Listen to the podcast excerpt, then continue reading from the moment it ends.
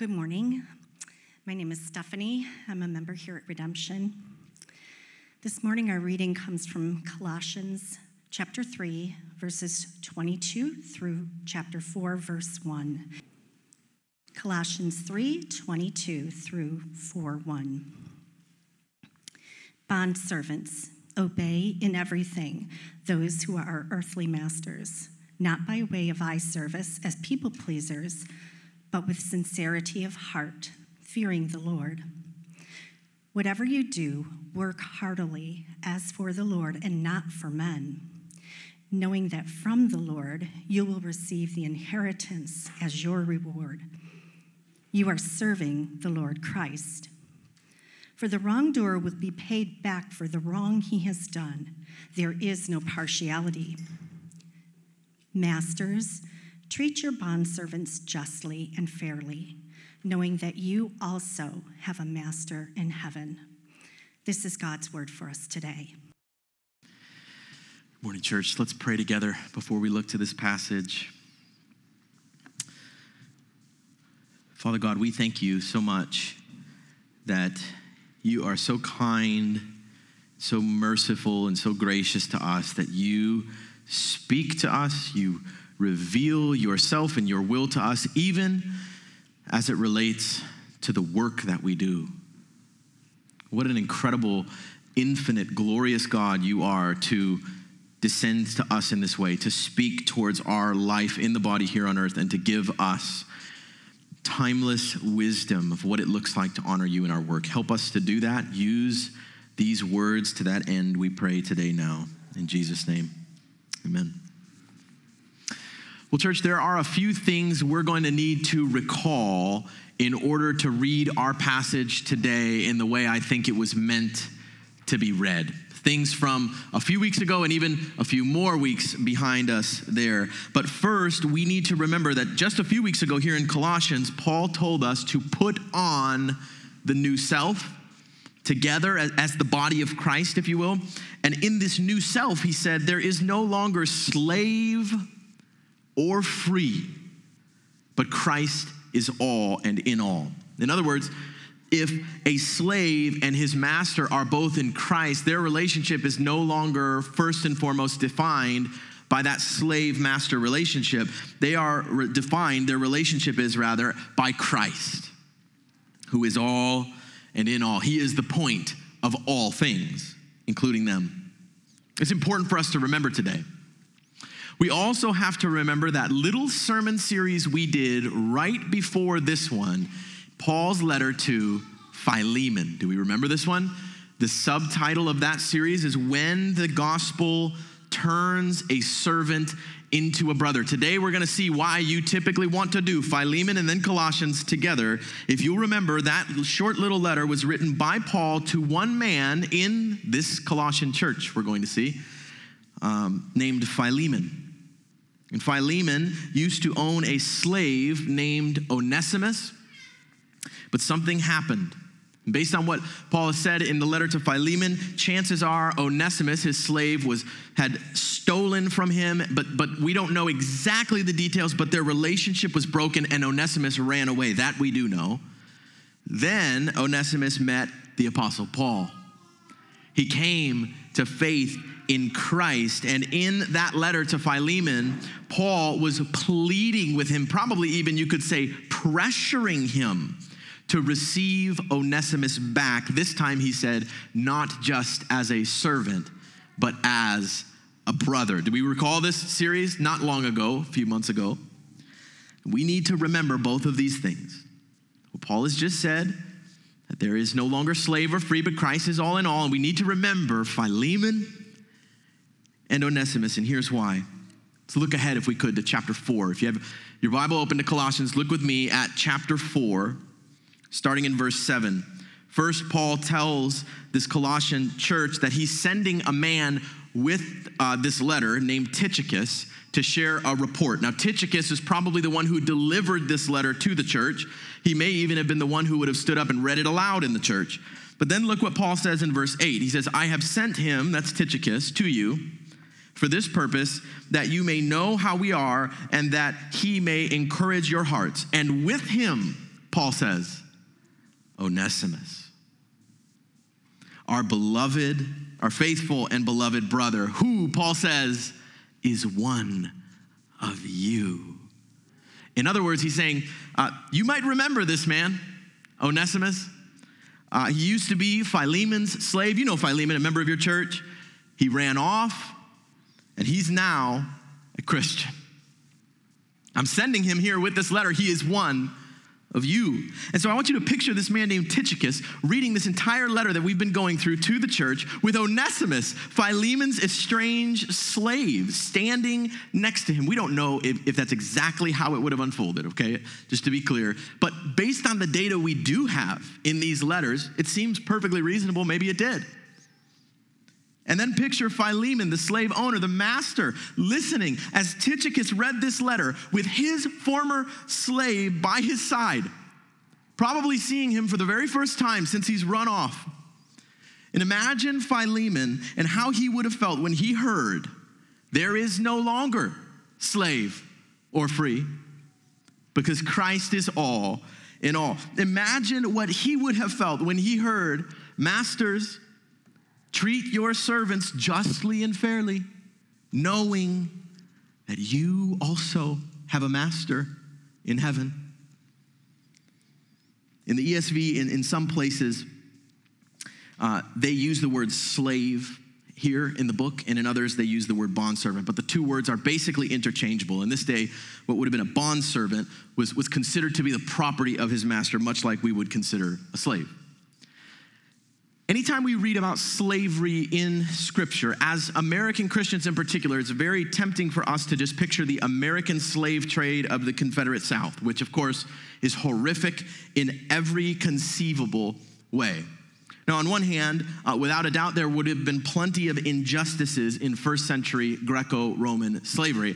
I would argue, I think most Christians these days would argue that slavery is by definition unjust. You cannot actually own another person made in the image of God. On the other hand, I do think it will be a mistake for us just to equate these two modes of slavery because they were different in a few very important reasons that are going to help us to understand what Paul is saying here and why. Uh, this system of slavery was often first entered into willingly by the bondservant or slave. Uh, it was seen as a legitimate life option for many people who actually lived in poverty, especially apart from social programs, welfare systems that we have today. Slaves often enjoyed a higher status in the culture and even a better life quality, for instance, than poor people who were free. Slaves were even considered to be a part of their master's household in a way, which is why Paul is addressing them here right after addressing the members of the household. They're kind of part of that equation, in fact. But most importantly, this system of slavery that we are reading about was not based on race.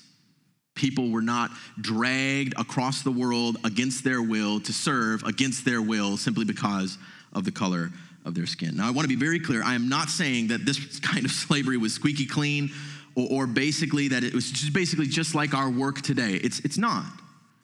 Uh, but it's also important that we don't just assume, well, this doesn't apply to me because I'm not a slave or a master and, and I never will be. If we approach this passage in that way, I think we will miss what God has for us in these verses. And I think there is quite a bit that He has for us. On one hand, Paul is speaking to slaves who worked in a circumstance that we cannot relate to. We can't. On the other hand, he is also speaking to power dynamics within working relationships. And this is something that all of us can relate to. So, whatever our work may be, and in particular, whether we're in authority over people in our work or we're under someone else's authority in our work, Paul is trying to encourage us in these verses listen, let's let Christ be all in our work. Let's let him be all in our work. In these verses, Paul gives instruction to both groups to slaves who were under authority and to masters who were in authority. And we're going to see that in both cases, Christ is ultimately the point of their work. And in Paul's mind, that should totally transform the way they go about their work. And so maybe you're struggling to see the significance of the work that you do on a daily basis. Maybe the work that once was life giving and fulfilling for you now seems more like a drain to you, and it's starting even to take a toll as the weeks go on. Paul wants us to see in this instruction to first century slaves the church Christ can be all in our work, even when we don't love the work when we work with from this new self he's encouraging us. When we work with this heavenly mindset even incredibly burdensome work can be done to the glory of god.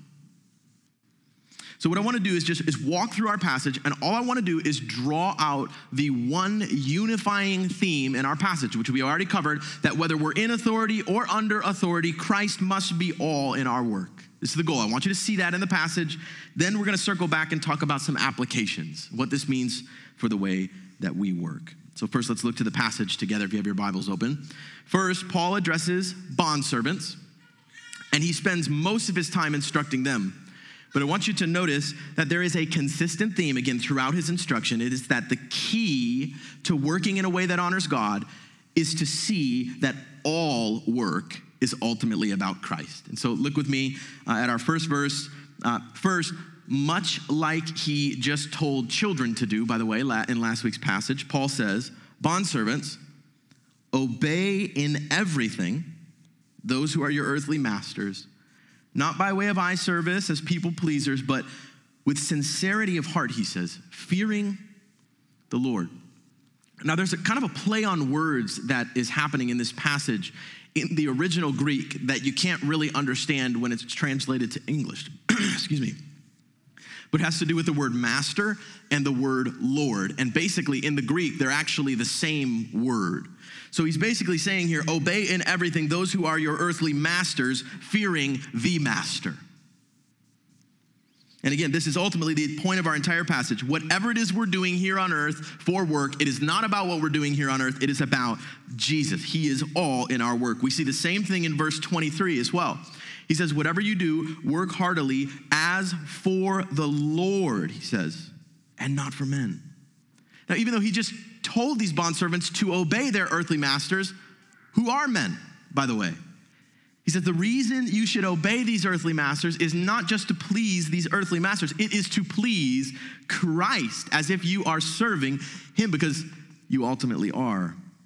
Same principle applies when it comes, notice, to the reward that they will receive for their work. Whatever you do, work heartily as for the Lord and not for men, he says, knowing this, that from the Lord you will receive the inheritance as your reward. And then he kind of reiterates this theme, just he just says it point blank. You are serving the Lord Christ. It couldn't be any clearer than that.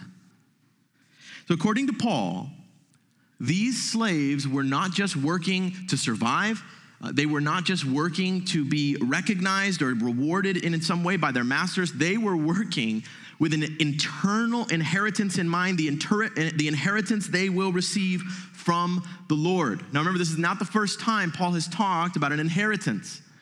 Back in chapter one, Paul told this entire church that it was God the Father who qualified them to share in an inheritance. Then the next passage, he tells us that Christ is the firstborn of all creation. In this day, the firstborn was the rightful heir of a family's inheritance. So to say that Christ is the firstborn of all creation is to say that he is the heir of all creation. This is the inheritance that Paul is talking about here. This is the inheritance he's encouraging these slaves to look forward to. He is saying, look, don't just work hard for a reward here and now. He is saying, work hard because in Christ we will all inherit all of creation as our reward in the life to come, in the new heavens and the new earth. That, he's saying, is what you should work hard for here and now. Again, even as a slave. Now, again, just picture Onesimus here, this former slave who likely stole from his master Philemon and then ran off. Picture him listening to this as it was being read in this church. Before he was a Christian, no, he did not patiently wait for a heavenly inheritance. No, he likely took what was not his and he ran off. and, I imagine he was starting to sweat as this letter began to shine a spotlight and expose the very sin that likely broke his relationship with Philemon, who may, by the way, still have had a legal right to him as a slave. I'm sure he only began to sweat all the more as this next verse was read. He says, For the wrongdoer, Paul says, will be paid back for the wrong he has done, and there is no partiality. In other words, even slaves who are often treated unjustly, even they will be judged for their wrongdoing. He says there is no partiality. You, you can almost hear Paul addressing this directly to Onesimus. Chances are, in this moment, Onesimus stood condemned. His sins were laid bare for the whole congregation to see. This man was in trouble. Even in first century Greco Roman slavery, this kind of trouble rarely ended well for slaves. But then I picture his posture changing as he heard what was read next. If you look with me at chapter 4, verse 1, Paul says, Masters, treat your bondservants justly and fairly, knowing that you also have a master in heaven. That was it.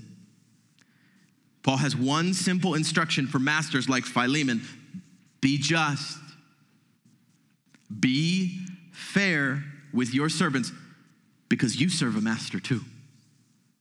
You serve the risen Lord Jesus Christ, remember, who reconciled you in his body of flesh and rose again to be all in your life and your work. And all of that happened, I remind you, you were qualified for this same inheritance, Master Philemon, when you least deserved it. Don't forget that. Be just. Be fair in the way you treat this new spiritual brother, Onesimus, because Christ is all in both of you. You to notice Paul's instinct here is not to tear down the entire system and institution of slavery. In many ways, that would not even have been possible for him in the position he's in, and the culture and the government system that he's in. It's not the point of this passage. This, this passage is not speaking to the overall merits of this system. But what he does says, say, rather, you cannot miss this, leaves slavery utterly unrecognizable to the way that it often exists in every context it exists. This simple instruction to masters would have flipped the institution of slavery on its head entirely. Masters would never be encouraged, much less commanded, to deal fairly with their servants. That's not how it worked. Masters were, would never be reminded that they were in some way under someone else's authority, under, under another master themselves, especially not in relation to their slaves in particular, and especially not in public with slaves there in the room to hear of it. But apparently, this is what it means that there is no longer slave or free in this new self. Again, it doesn't mean that the institution of slavery was done away with altogether. It's just a simple historical fact. It, it, doesn't mean that, but it does mean that, particularly within the body of Christ, it has been utterly transformed to the point of being completely unrecognizable. Most would say that within time, these truths would lead to now slavery being seen by most as even an obsolete, utterly unjust system altogether. But back then, it would have been very tense for Philemon and Onesimus to stand in this same room to hear this letter being read. Uh, their emotions would have likely been all over the place. One moment feeling vindicated, the next moment feeling convicted, and, and vice versa. But I like to think, or, or at least hope, that in the end, the hearts of these two men were softened towards one another by these very words and the, the tension that often corrupts and distorts our work, even today, between those in authority, those under authority, was redeemed in Christ. Again, we may not be slaves or masters, but we do understand power dynamics and how they impact our work. Most of us know what it means to be under someone else's authority in our work. Some of us know what it means to be in authority over others in our work. And Paul is trying to encourage us here, church. Either way, let's let Christ be all in our work. If we are under authority, let's work as if it is Christ's authority that we're under because it ultimately is. If we are in authority, let's not forget that we are also under his authority because we absolutely are. Christ being all in all must change our work. Now, let's just consider a few simple applications for us today.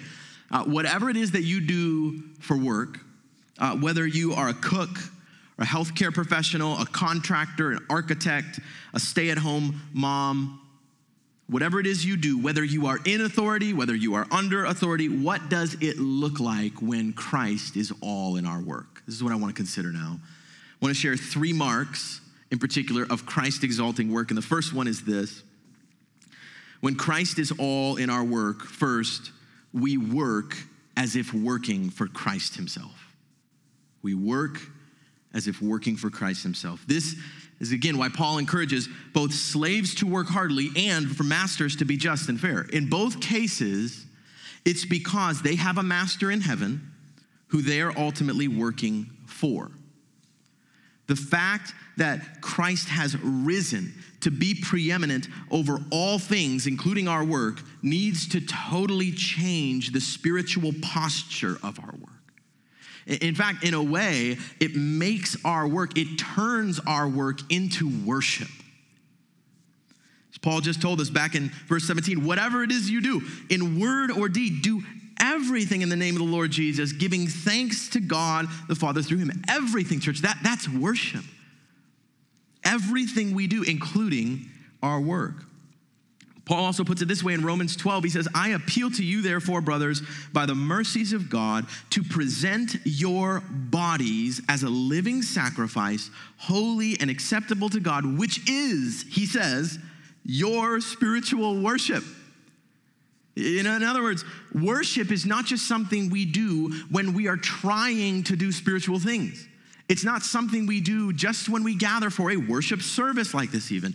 Everything we do in the body is now an act of worship, including our work. But let's just consider here what does that actually mean, right? Uh, in what sense is Christ really the point of our work? Is that just kind of a happy thought? Are we supposed to kind of stop and pray every once in a while? What does Paul have in mind here when he says this. In one sense, I think it means that Christ is not disinterested in the things we do here on earth, however trivial they may seem to us. Uh, it means that he is fully invested in the way that humans live together. it, it means that God is reconciling all things in heaven and on earth by the blood of his cross, and this includes our work. This is the point of the entire book of Colossians, I'm convinced. This is what Paul wants for us to mature in as a Christian in our Christian lives. He wants us to see that Christ is all, Christ in all. He is the point of everything. In Him, all things hold together. And here's what that means, church it means that your work, it just is about Jesus. It just is because everything is. Our work is not just a toil that we need to endure. It's not just pointless menial tasks that we have to do until we get to heaven someday. It's not just a means even of finding personal fulfillment. Our work is a part of God's plan to reign over his creation through his image bearing people. And, church, that is the project that Christ has ultimately come to redeem. He didn't just come to get some people into heaven someday, he came to reconcile all things in heaven and on earth, making peace by the blood of Jesus' cross. He came so that his redeemed people could do what we were always intended to do, and that is, namely, to make the invisible glory of God visible by everything we do in the body. And so, church, let's, let's bring that conviction with us as we show up to work tomorrow morning. Uh, architects, contractors, again, you're not just making plans and meeting deadlines, you are subduing the earth by creating beautiful spaces where humans can gather and glorify Christ together. Realtors, uh, you are not just writing offers and scheduling closing dates. You are helping image bearers to fill the earth so that they can be fruitful and multiply and glorify Christ in it. Healthcare professionals, you're not just helping people stay healthy as if this life is all that there is. No, you are helping image bearers stay alive so they can keep glorifying Christ in their bodies. Stay at home mothers. Uh, you are not just keeping up with tasks and wrangling kids. No, you are shaping image bearers and you are cultivating a home so that Christ can be all in all of it. Now, is our work wrought with dysfunction and strife and all kinds of challenges? Absolutely, it is. This is what it means to be uh, living in a fallen world. And, and this is part of the curse, even. The curse of sin affects our work. But does Christ reign preeminent over all of it even now? Yes, he does. Is this world and all that we do in it held together by him even today? Yes, it is. And should we do everything? Should we work in the name of Christ Jesus, giving thanks to God the Father even today? Yes. We absolutely should. Whatever it is that we do, church, we are serving the Lord Christ. And next, I want us to see that this should also change the spiritual quality of our work. Um, next, when Christ is all in our work, we work heartily with sincere hearts. I want to speak to the heart here of our work. What, what is going on in us as we work here, right? If Christ is the point of all work, if he is meant to be honored and glorified by all of it, this also means that he is dishonored when we do our work half heartedly. If our work was just about us or the people we serve, well, then sure, it makes sense that sometimes, maybe even most of the time, we might just kind of phone it in and, and just, you know, call it a day uh, we might even assume, actually, that like many do, that leisure is ultimately the real point of life and work is just a necessary evil to get more leisure. That's not the case. As Paul says, uh, we should work heartily as for the Lord and not just for men. I want you to notice he also encourages these slaves to work with sincerity of heart, fearing the Lord. Can you, that's just unbelievable, really, to think about that. If this is true of first century slaves, how much more so should this be true of us in our work today? I love how the NIV renders verse 22. It says, to obey your master, not only when their eye is on you, and to curry favor with them, but with sincerity of heart and reverence for the Lord. In other words, Church, let's not just settle for the appearance of sincerity in our work. Uh, let's not work hard just to be seen as someone who is hard working. Let's actually give ourselves to our work with all our, our hearts. Let's work in such a way that if those who were in authority over us could see into our hearts, they would actually be pleased with what they see about our motivations in work. See, the truth is, we live in a very cynical world, and we live at a very cynical point in our world. And for that reason, I think cynicism is just sort of assumed in our, in our work. Uh, it's kind of just part and parcel of the culture. In, in many ways, it's almost seen as a sign of sincerity and authenticity. Cynicism, that is. Uh, as if those who are constantly disappointed and grieved by everything, and those who are constantly de- deconstructing and tearing everything down, they're the ones who are being real, right? But we can see that this kind of attitude towards our work is not what God intends for us. It's really not. He wants, again, even slaves, by the way, which is very significant. He wants even slaves to work heartily with sincere hearts. He does not want us to constantly walk around ruminating over just how dysfunctional our workplace is and how poorly everything is being run. And if this leader would just do what I think they need to do, everything would be fixed and cleaned up and set right. Now, again, if we want to work with that kind of cynicism in our hearts, chances are it will not be hard for us to gain a hearing from others. There will probably be plenty of others in our life who would be happy to join us in that misery. But what if we worked differently as Christians? What if we were known for bringing our whole heart into the work that we do, even when the circumstance isn't all that ideal? And what if, when people observed us working in this way, they didn't just see a high minded religious person sort of gritting and bearing a terrible situation in order to appear more spiritual? What if it was more than that?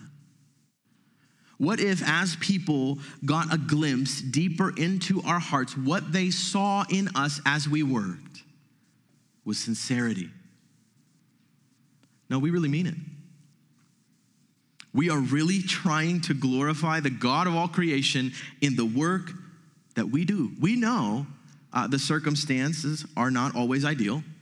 We know we may deserve more recognition than we're probably going to get, but we love what we do, and we do it with passion. And if, for instance, someday a door opens for us to find a better opportunity somewhere else, a better job, uh, well, we'll thank everyone that we've worked with along the way. We'll help to whatever ability we can to make that transition fruitful for them, and we will leave with respect rather than fantasizing about just telling everybody off on the way out and burning all of our bridges.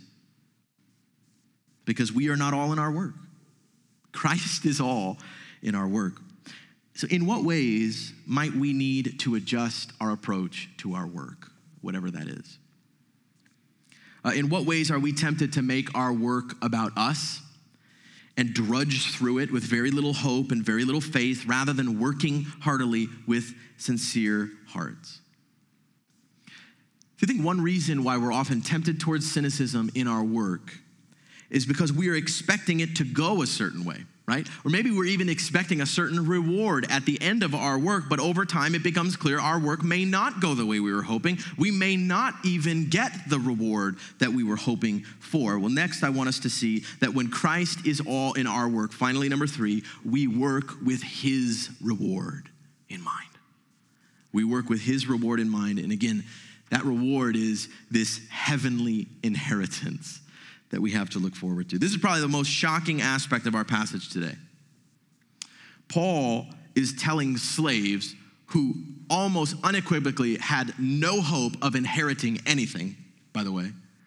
He is telling slaves who often worked in very unpleasant, even unjust situations. He is telling slaves to work heartily with sincere hearts. And he encourages them to do this, knowing, he says, that from the Lord they will receive the inheritance as their reward. This is what should drive us. This is what we should long for in our work. And again, the inheritance he's referring to is all of creation forever.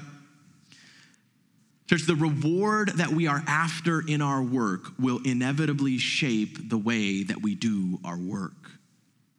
If we're ultimately just working for the money or for the recognition, or even for a personal sense of satisfaction, our work will always leave us wanting because we will never be able to find enough of those things. Never enough money, never enough recognition, never enough achievement and accomplishment. Church, as Christians, we need to work with our eternal inheritance in mind. We already have it, it's secure. We have been qualified for it by God the Father. This is such an important part I think, of what it means to let Christ be all in our work. We need to work in our bodily lives here on earth with our eternal resurrected life in mind. We need to work knowing that in Christ we will eventually inherit all of creation, and we will work together for all of eternity to fill and subdue it to the glory of God, apart from all sin, apart from all strife, and even apart from death.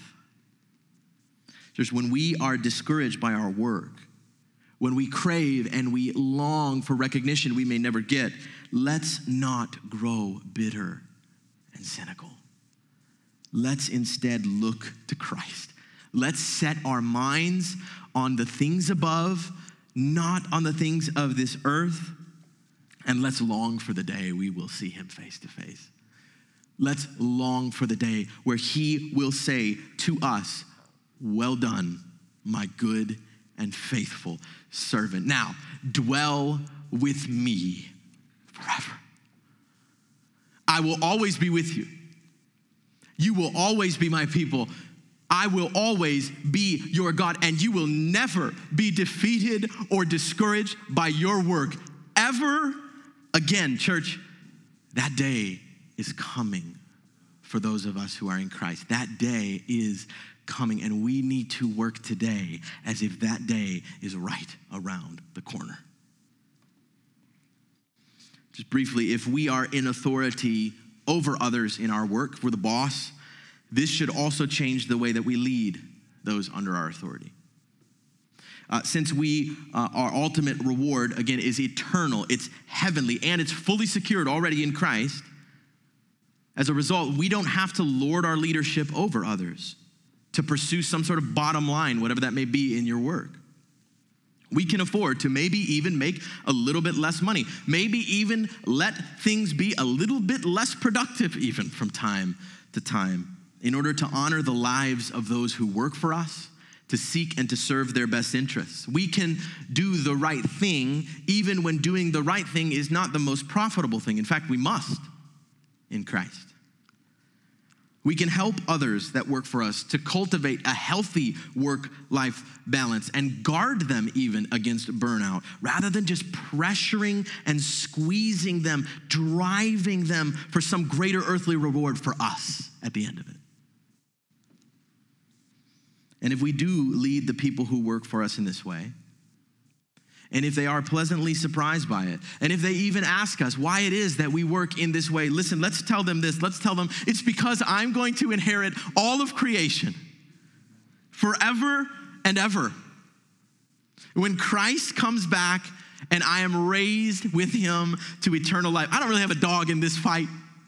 I'm just trying to glorify God to the best of my ability because I am convinced that that is what my entire life in this body is all about. Our work is simply a means of praising and glorifying our God. It's about Christ, it is about Him risen and raised high above all things to be preeminent over everything. And it turns out that putting on this new self totally changes our work here and now. Uh, that is both for those who are under authority and for those who are in authority. It takes our often sin corrupted power dynamics and it redeems them. It allows us to work together at peace. In this day that we're reading of here, it even flipped the institution of slavery completely on its head, caused it to operate the t- entire opposite of the way the world would have expected it to operate. Because instead of always resisting the authority of others, or instead of imposing our authority onto others, in this new self, we can work as if we are just one small part of God's cosmic plan to reconcile all things over a new authority under the authority of Christ. And so, church, let's let our pride and our cynicism go. Let's lay these things aside. Let's work with this strange new heavenly mindset. And whatever it is we do, let's let Christ be all in our work.